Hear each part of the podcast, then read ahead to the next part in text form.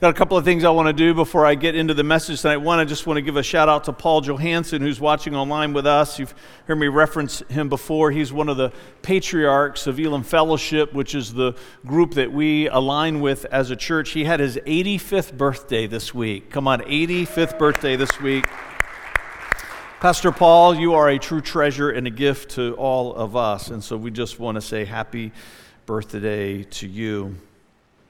Hey, we have another uh, an anniversary, a work anniversary. Uh, Pastor David Godwin, who uh, was out of breath from worshiping a few minutes ago. That's so good. It's so true, isn't it? If you forget, you're in trouble. I have to remember that right before I'm coming up. I got to slow down here. I got to get up there and talk in a minute. And uh, so he's uh, celebrating five, year five on, on staff with us this January. Year five. But he's been a part of the church from the very beginning. He was part of the plant team that came out of Williamsburg. And so I have a card for Pastor David, but I also have a word for you. I was reading this morning, and uh, this is the 20, Genesis 27 9. Let me read this to you. This is the story of, of, uh, of, of, Jacob and, and Esau, Genesis 27 9. And uh, this is where Jacob's mom becomes complicit in the betrayal, right? It says, Go out to the flocks and bring me two fine young goats. I'll use them to prepare your father's favorite dish. And as I was reading this verse, I, I had this thought for David. A proverb came to me out of this text is that we are not supposed to find in the flock what we're supposed to fight for in the, in the forest. We're not supposed to find in the flock what we're supposed to fight for in the forest. Me- meaning that, don't take the easy way out. There, there's things in this life that are worth fighting for, that, that are hard. And, uh, and I just had such a sense. I just wanted to say thank you to you, David, for, for being a man of God, a father and a husband who's willing to fight in the forest and to not take the easy way out. Fighting for our youth, fighting for the next generation. And uh, so thank you. Come on, say thank you to Pastor David one more time.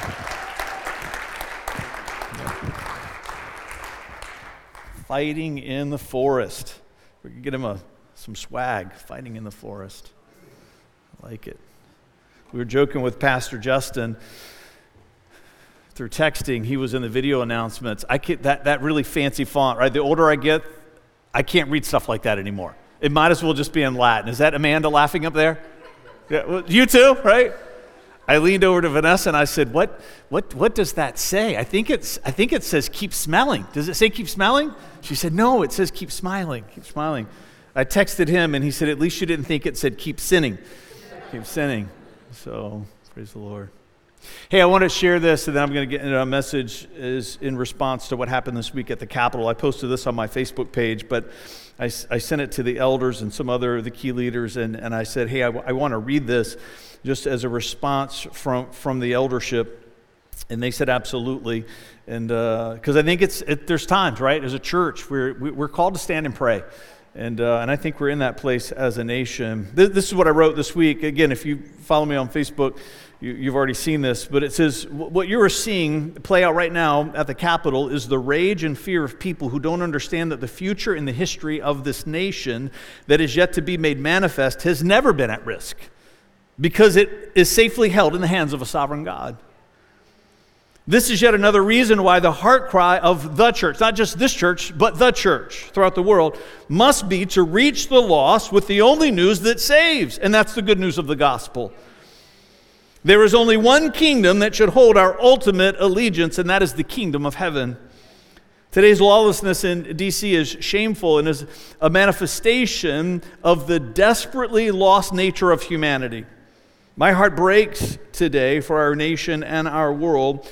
Those who have their hope in Jesus never lose heart because of the failings of earthly kingdoms.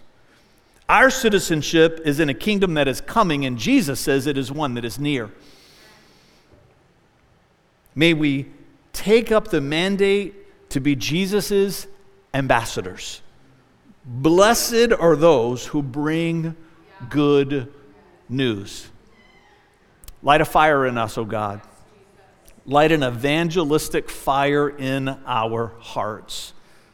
Help us to remember that these temporal kingdoms, these temporal worlds, They were made for one reason and one reason only to create a context for us to find you.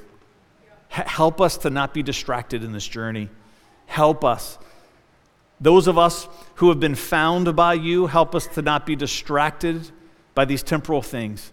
Help us to keep our eyes on the cross and our eyes on the commission that you have given us to bring good news. In Jesus' name. Come on, and everybody said, Amen. We're starting a new series tonight called Me and Mine.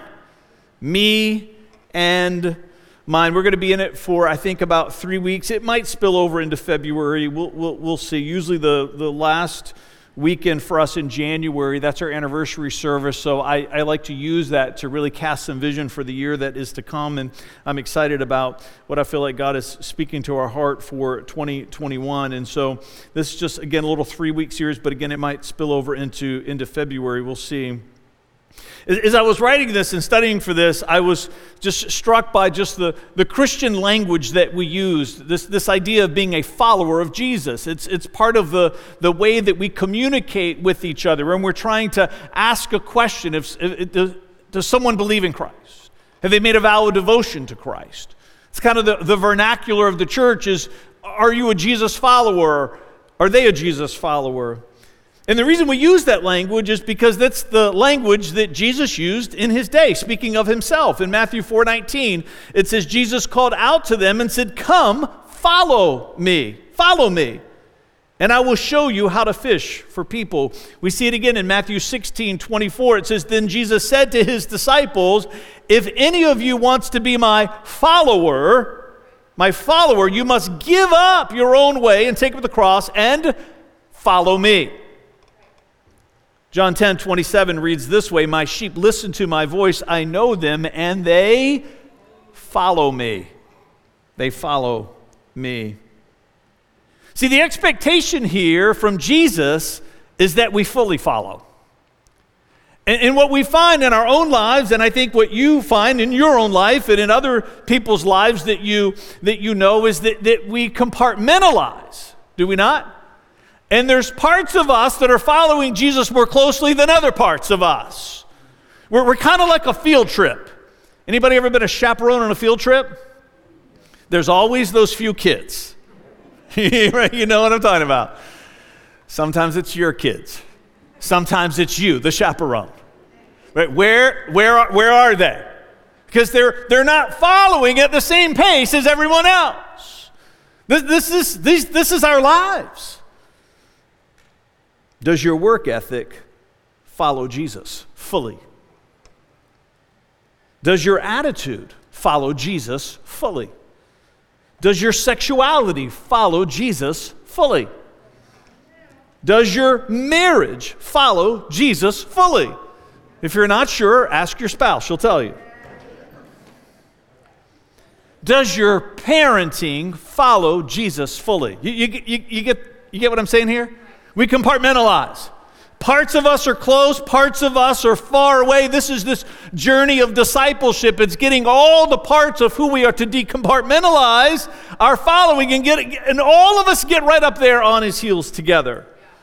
Does your money follow Jesus fully? We could keep going with that list. The, the question is do all these parts of us rise to the excellence of Jesus Christ? Because that's what it means to follow him. Are we catching up to his example? I'm going to be focusing on money in this series over these next few weeks. I always like to talk a little bit about money at the beginning of the year because many people are doing budgets and planning. It just it's it's suitable. We try to talk about money and giving just a couple of times a year here. If that's upsetting to you, you should be glad we don't talk about it as much as Jesus did. Because he talked about money more than he talked about anything else. And if you didn't know that, that's because you're not reading the Bible, because that part of you is not following Jesus fully. Just saying. Just saying. Following Jesus has never been just about the acceptance of something true, although it is, but it's not just that. Following Jesus has always been about the submission of all of me to all of Him. Let me read that again. Following Jesus has always been about the submission of all of me to all of Him. It's time for us to say to parts of ourselves, catch up. As you're moving into 2021, you should be thinking about things that aren't following Jesus as closely as this is the year to say to parts of you, it's time to catch up. Time to catch up. And if your money and your finances and your giving and your stewardship is not on the heels of Jesus, then let's make 2021 the year where that part of you caught up to Jesus and his plan for his things that he entrusted to you. Me and mine. Somebody say, me and mine. If the parts of you that are lagging behind do not catch up, eventually they will convince more of you to lag behind. And eventually, and eventually, all of you will begin to move in the wrong direction. I believe this is why money sin is so dangerous. We tolerate its lack of pace in following Jesus. For many Christians, it's the last piece to catch up. And if it never catches up, what happens is, is it begins to pull against the rest of who you are until it's not just back there alone anymore. See, we tolerate its lack of pace in following Jesus, and we fail to realize how contagious its rebellion can be. That's why the Bible says that the love of money is the root of all kinds of evil. It's one of the last ones to catch up. It takes root in its rebellion, and that rebellion is contagious. See, this idea of me and mine is at the heart of every part of you that lags behind. See, at the end of the day, every part of you that lags behind, whether it's the list that I shared with you or the list that was running in your head, parts of you that you know are lagging behind, the reason it lags behind is because of this feeling, this sentiment of me and mine. Because we want to do it our way. We want to do it our way. See, every part of our life, in reference to what the Bible expects of us, the gap between can be measured by the sentiment of me and mine. The more entrenched the feeling of me and mine is in you in a certain area of life will determine how far that part of you lags behind. Over the last few weeks, I've been studying in Revelation 17, 3 through 6. I'm going to read this to you. I'm not going to read the whole chapter to you. The imagery of Revelation is troubling. And no matter how you choose to interpret it, it should be troubling. Whether you believe that these are real descriptions of real pictures of things that are going to happen or things that have, happened, or if you believe that they're just kind of like metaphors of things that are going to happen or have happened, it still should be troubling. Because if the metaphor is dark and ugly and evil and vulgar, guess what metaphors do? They're supposed to represent something. So if the Holy Spirit gives a metaphor, if you believe that they're not real, they're just metaphors, at the end of the day, it's a metaphor for something that's evil and ugly and disturbing. Revelation 17, 3 through 6. If your kids are in here, they're going to have bad dreams. I'm sorry. So the angel took me in the spirit into the wilderness, and there I saw a woman sitting on a scarlet beast that had seven heads and ten horns, and blasphemies against God were written all over it. You're like, what on earth is this going to have to do with giving? More than you wish it did. That's what I'm going to tell you. The woman wore purple and scarlet clothing and beautiful jewelry made of gold and precious gems and pearls. And in her hand, listen to what it says she held a gold goblet full of obscenities and the impurities of her immorality. What a picture. A mysterious name was written on her forehead Babylon the Great, mother of all prostitutes and obscenities in the world. Listen to what it says. I could see that she was drunk, drunk with the blood of God's people who were witnesses for Jesus. I stared at her in complete amazement. Unbelievable. If you've never read in Revelation, just, just, just pick up in 17 and, and start reading through. Just pick up in 17 right there. Now, let me give you some definitions, if I might. Some of this comes out of the Expositor's Bible Commentary. I use that almost exclusively. I like it because it just doesn't give its perspective and point of view. It gives competing perspectives and points of view, which I like. And one of the things I challenge you to do in this life in general don't just live in an echo chamber. And then some of these are my interpretations. This first one comes out of the expositor's Bible commentary. Babylon is not a city, it's not a geographical place. It, it is, but it's not that here. Babylon is the archetypal head of all entrenched worldly resistance to God and His sovereignty. It, it represents everything in this world that stands against God. The total culture of the world apart from God. At its essence, you know what that is? It's me and mine. The prostitute, this is my own, own interpretation. The prostitute represents all the people of the world who are collectively drunk on all things that oppose God's will. The prostitute is the personification of the collective me and mine of all people.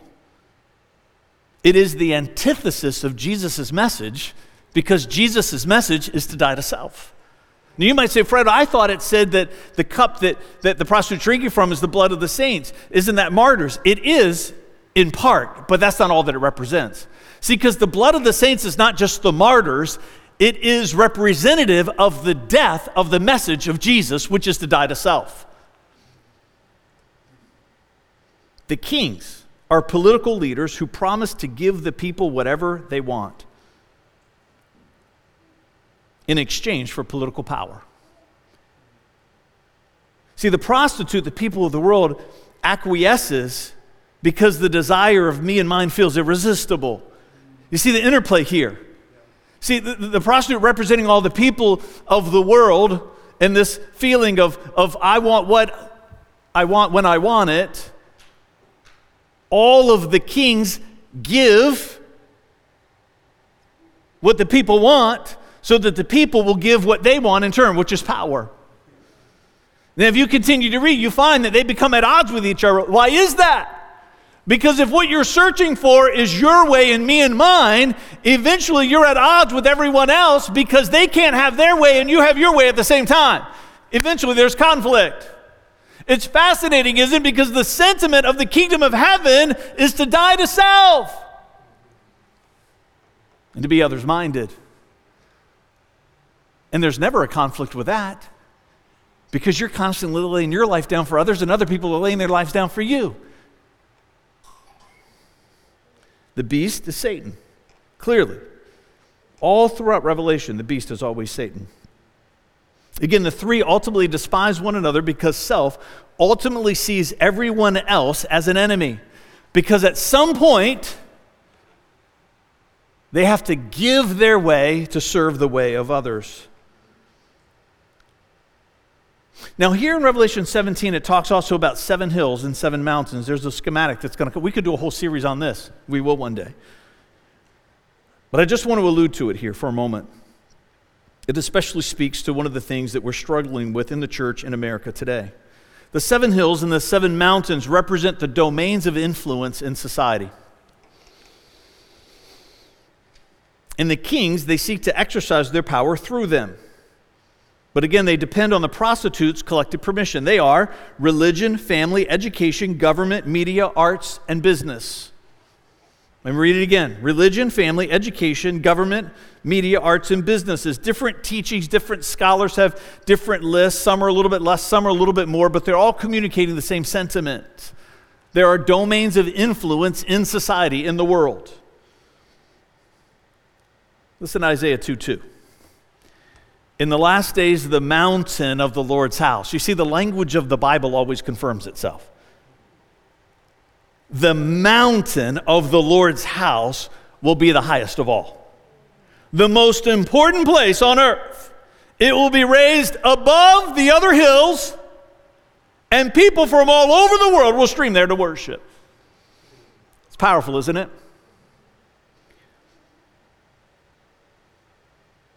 This is why Christian nationalism is such an affront to the sovereignty of God because it takes the mountain of the Lord and it makes it a smaller hill. Christian nationalism is an, an, affront to the sovereignty of God because it takes the mountain of the Lord and it tries to put him in a smaller hill. Can, can, can, you, can you have allegiance to your country? Sure, you can. But just realize that's a small hill compared to the mountain of the Lord. Can you be a patriot? I hope that you are. But understand that that mountain is smaller than the mountain of the Lord.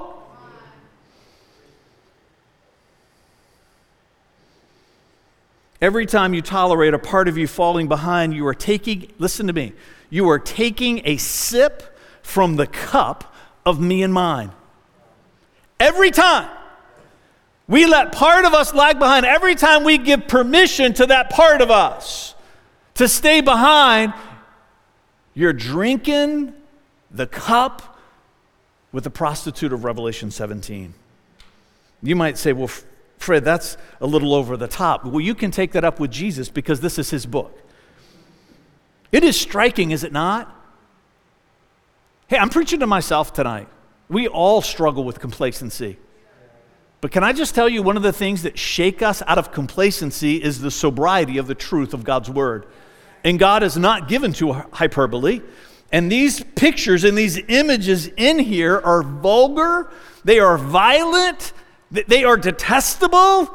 And God says, Yeah, because that's what you look like. And I want you to see yourself in a mirror. Every time you tolerate a part of you falling behind, you are taking, I am taking, you are taking, taking together a sip from the cup of me and mine, the intoxicating pleasures of self indulgence.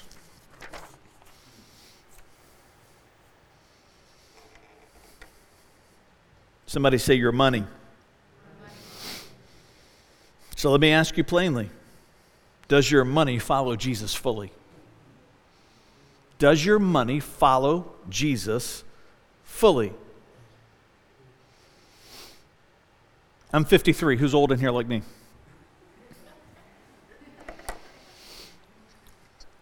See, when I, David's laughing over there. See, something changed. Something has changed in youth culture. Because the shoes that they wear cost about $8,000. But see, when I was coming along, shoes didn't cost that much. And so you know what we did? Middle school, high school, you gave each other flats. Anybody know what that is? Yeah, Vanessa's like, no. She says that really loud because she wants to remind you that she's seven years younger than I am. Giving somebody as a flat is when you get so close to them, you step on their heel, the back of their shoe, and it makes the, their foot come out of their shoe. Anybody else grow up doing that in high school other than me? I thank you, thank you. Now you can't do that today, or you might get murdered because you scuffed up a thousand dollar shoe. You can call them basketball shoes all you want, but we all know they're tennis shoes. Spelled T E N N A, tennis shoes. But that's what we did for fun. We didn't have video games, we just gave each other flats.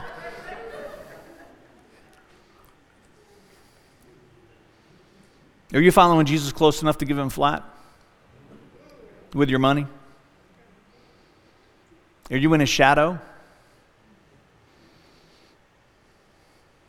The other thing we could do, oh, I'm having fun reminiscing. If you get close enough to somebody when they take their step, you can kick them at the bottom of their foot and their leg goes way up in the air. You ever done that? Right? I know. These are fun things that we do. We had nothing else to do. Yeah?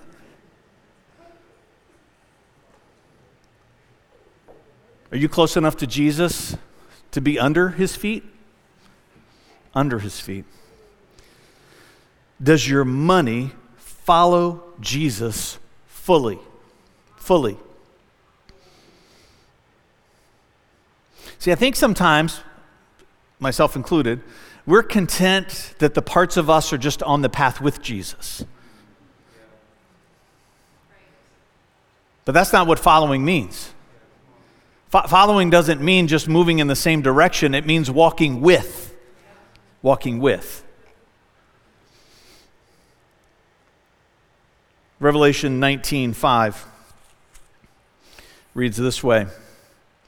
And from the throne came a voice that said, "Praise our God, all his servants who fear him from the least to the greatest." Praise our God, all his servants who fear him from the least to the greatest. My Bible plan in 2020 you know, had me finishing out in Revelation, as, and as I was reading that last year, I, I, I saw in here these are three great, great questions to know whether or not you're following Jesus with certain parts of your life. We're, again, we're using money because that's what we're talking about. Does your money praise Jesus? Does your money serve Jesus? And does your money fear Jesus? Again, you can put anything in here. Does your marriage praise Jesus? Does your marriage serve Jesus? And does your marriage fear Jesus? Does your parenting praise Jesus? Does your parenting serve? Does it fear? These are three great questions you can apply to any part of your life to know whether or not you're following. Not just moving in it, but are you following? Close enough to give him a flat. See, does your money praise Jesus? Does your money praise Jesus? I'm not going to go there for sake of time, but 2 Corinthians 9, 6 through 7, it's a famous text in the Bible that talks about being a, God loves a cheerful giver. This is part of what it means to follow Jesus with your money or any other part of it. He doesn't want you to do it begrudgingly out of obligation. He wants you to do it because you're excited about it. Does your money praise Jesus?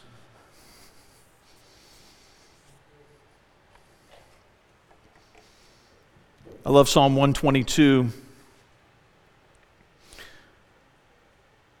1 through 4 talks about people going to the house of God for worship. Going to the house of God for worship. Now, when we think about going to God's house for church, we call it church. Think about all the things that we expect that we're going to do when we get there. We're going to do some singing. Because that's part of being at church. That's part of what it means to worship the Lord. We, we understand that. We want to sing some songs. We're going to hear a sermon. We want to study God's Word. We're going to pray. There are things that we do collectively that we understand this is part of what it means to worship the Lord together. We serve one another. We minister to one another. We care for one another. We help one another. All the things that we do when we gather together. You know what else we're supposed to do when we gather together? We're supposed to give with one another.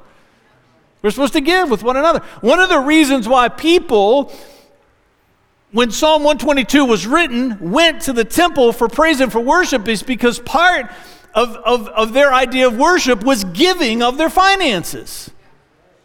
You, when you read in Psalms and it talks about, I was glad when they said it to me, let us go to the house of the Lord, they weren't just talking about singing a song. They were talking about all the things that the Mosaic Law required of them. And giving was part of it. See, one of the ways your giving follows Jesus is that it is worshipful. It's worshipful. It is, it is a song unto itself. Mark 12, 41 to 44. Jesus sat down near the collection box in the temple and watched as the crowds dropped in their money. I, I, oh, right, these are my dad jokes. I always, every year I read that verse. People say they want to be a part of a New Testament church, they, they don't. They don't want to be a part of the New Testament church. Because if, if, if you're part of the New Testament church, that means there would be somebody watching what everybody puts into the offering. Yeah, you don't want to be a part of the New Testament church. Many rich people put in large amounts. Then a poor widow came and dropped in two small coins. And Jesus called his disciples to him and said, See, the New Testament church. So now there not only is just Jesus watching what everybody puts in, Jesus is giving commentary publicly what everybody's putting in, and now he's calling other people to talk about what everybody's giving. You want to go to that church? Yeah, I know. I tell you the truth, the poor widow has given more than all of the others who are making contributions. For they gave a tiny part of their surplus, but she, poor as she is, has given everything she had to live on.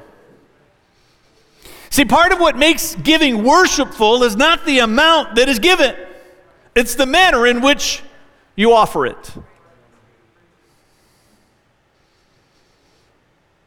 Does your money praise Jesus? Psalm 66, 1 through 4. Shout joyful praises to God, all the earth. Sing about the glory of his name. Tell the world how glorious he is. Say to God, How awesome are your deeds! Your enemies cringe before your mighty power. Everything on earth will worship you. They will sing you praises, shouting your name in glorious songs. What kind of song is your giving right now? What kind of song are you singing with your giving?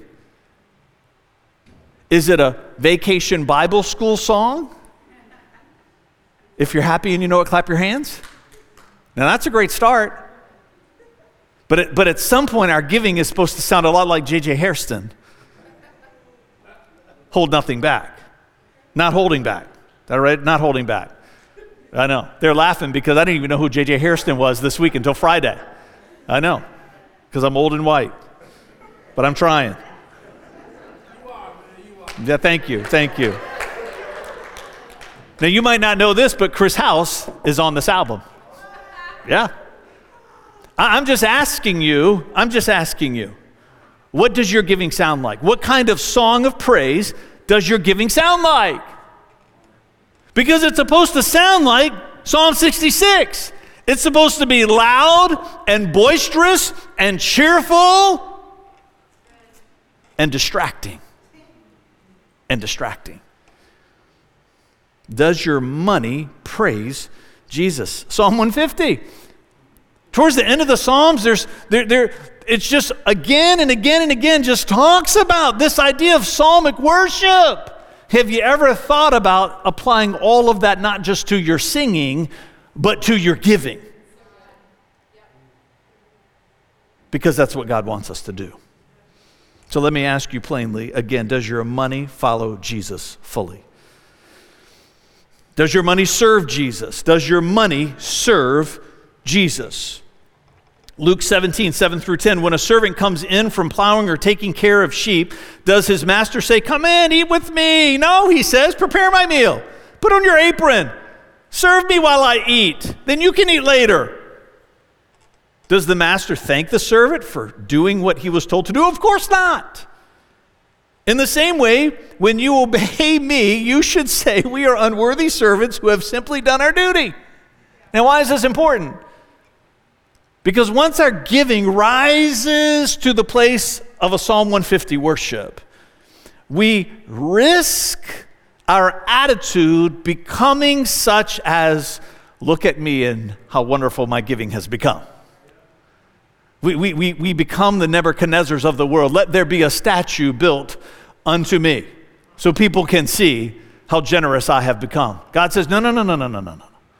See, this idea of my money praising Jesus is, it's just our, our reasonable act of service.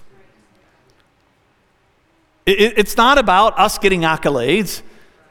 It's not, it's not about us being renowned. Jesus says, no, no, no, no, no, no, no. That's just what it means to serve me with your money, is that it should be a song of praise.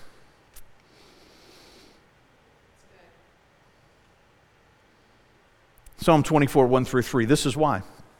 The earth is the Lord's and everything in it. The world and all its people belong to him. For he laid the earth's foundation on the seas and built it on the ocean's depth.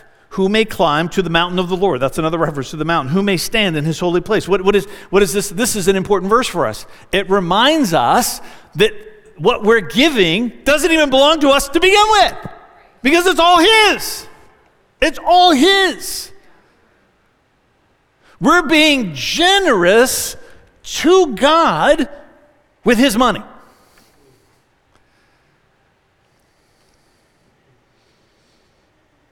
Does your money serve Jesus? not going to go there again for the sake of time, but you can download these notes always every week. Matthew 21, 33 to 46 is the parable of the evil farmers. It's the people that come and, and, and lease a vineyard from the person that owns it all. And then when they produce the crop, as was the arrangement, how it worked back in Jesus' day, is that the landowner would come and take a portion of the crop. Because the land belonged to the landowner. The evil farmers, they say, why should we give him his share? They actually kill the people, right? And you can read it for yourself. Are you a Matthew 21, 33, 46 kind of person when it comes to your resources?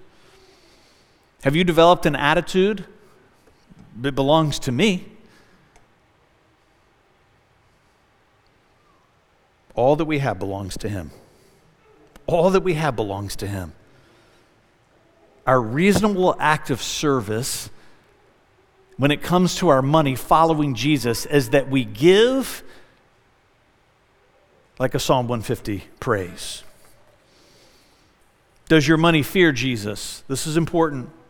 Does your money fear Jesus?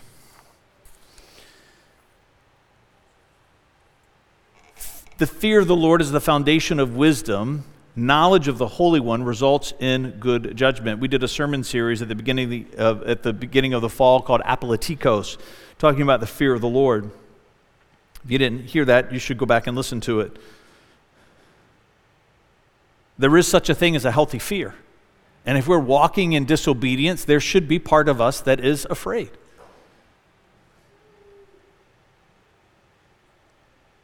Part of the reason why we should be afraid, I'm not going to reteach that series, but part of the reason why we should be afraid is because what I'm teaching you tonight. When you allow a part of you to lag behind, eventually more of you is going to lag behind. And eventually you'll begin to live in the wrong direction completely with all of who you are. And that should, that should cause a healthy fear inside of you. A healthy fear inside of you. Acts 5, 1 through 11. Again, I'm not going to go there for the sake of time. Acts 5, 1 through 11 is the story of Ananias and Sapphira. Lied at the altar with their giving. God struck them dead right there in church. See, i t- I'm telling you, you do not want to go to the New Testament church.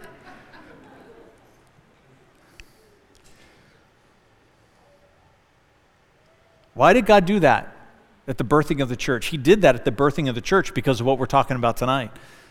Because He wanted people to understand how dangerous, dangerous it is to drink from the cup of me and mine. It's a dangerous brew.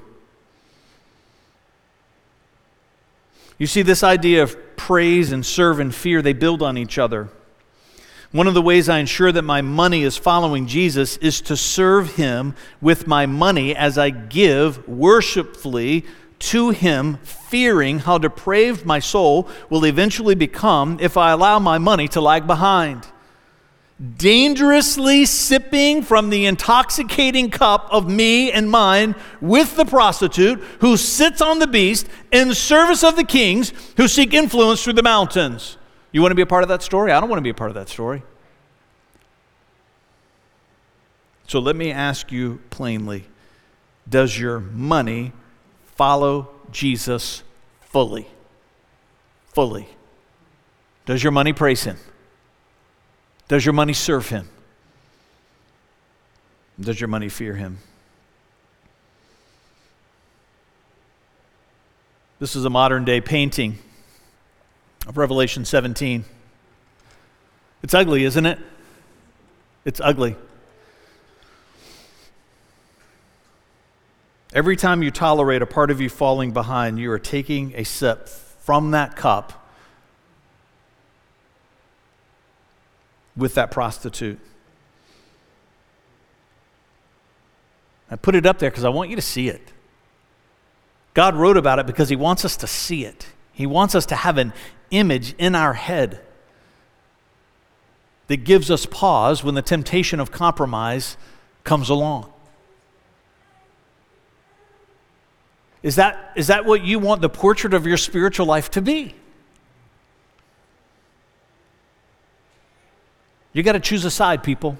At some point in this life, a righteous indignation has to rise up inside of you, and you have to decide whose side you're going to be on. Because there are only two there is this portrait, and then there is the portrait of Jesus on the cross. Those are our only two choices. That's it. That's it. So in Joshua 24 14 to 15 reads this way. I'll close with this. So fear the Lord and serve him wholeheartedly. Put away forever the idols your ancestors worshiped when they lived beyond the Euphrates River and in Egypt. Serve the Lord alone. Serve him alone. It doesn't mean by yourself, it means only serve him. But if you refuse to serve the Lord, then choose today whom you will serve. Would you prefer the gods your ancestors served beyond the Euphrates? That's the gods of the me and mine. Or will it be the gods of the Amorites in whose land you now live, the gods of me and mine? But come on, here it is. But as for me and my family, we will serve the Lord. As for me and my family, we will serve the Lord. Will you follow him with me? Every part of who you are. Every part of who you are. Praise him, serve him, fear him. Stand with me. I'm going to close in prayer in just a minute. I just want to remind you what we're doing here for the foreseeable future is that at the end of every service, we want to be able to minister to people in prayer. And so, those of us that will be at the front, we'll have our masks on. If you come for prayer, we would ask that you keep your mask on as well. But during the time of prayer, which will be for the next 10 minutes or so, that uh, if you choose to remain in here, we would ask that you respect what we're trying to do. I know you might have some people that you want to talk to and see, but if you could do that in the foyer, we would, we would appreciate that. Because, and if you choose to stay in here, that's fine, but you, you've got to maintain an attitude of worship and prayer. You might come to kneel at the altar. You might just choose to sit and reflect, reflect quietly where you are. But we would just ask that you respect the space. Amen? Father, I pray. For all of us here tonight.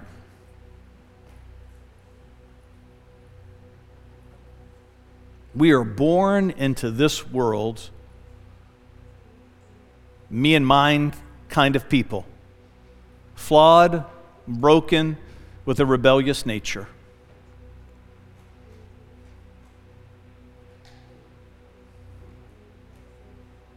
But part of this journey that you've invited us onto with you, Jesus, and following you is to learn how to move away from me and mine into a place of you and yours. We want to live a you and yours life. A you and yours life.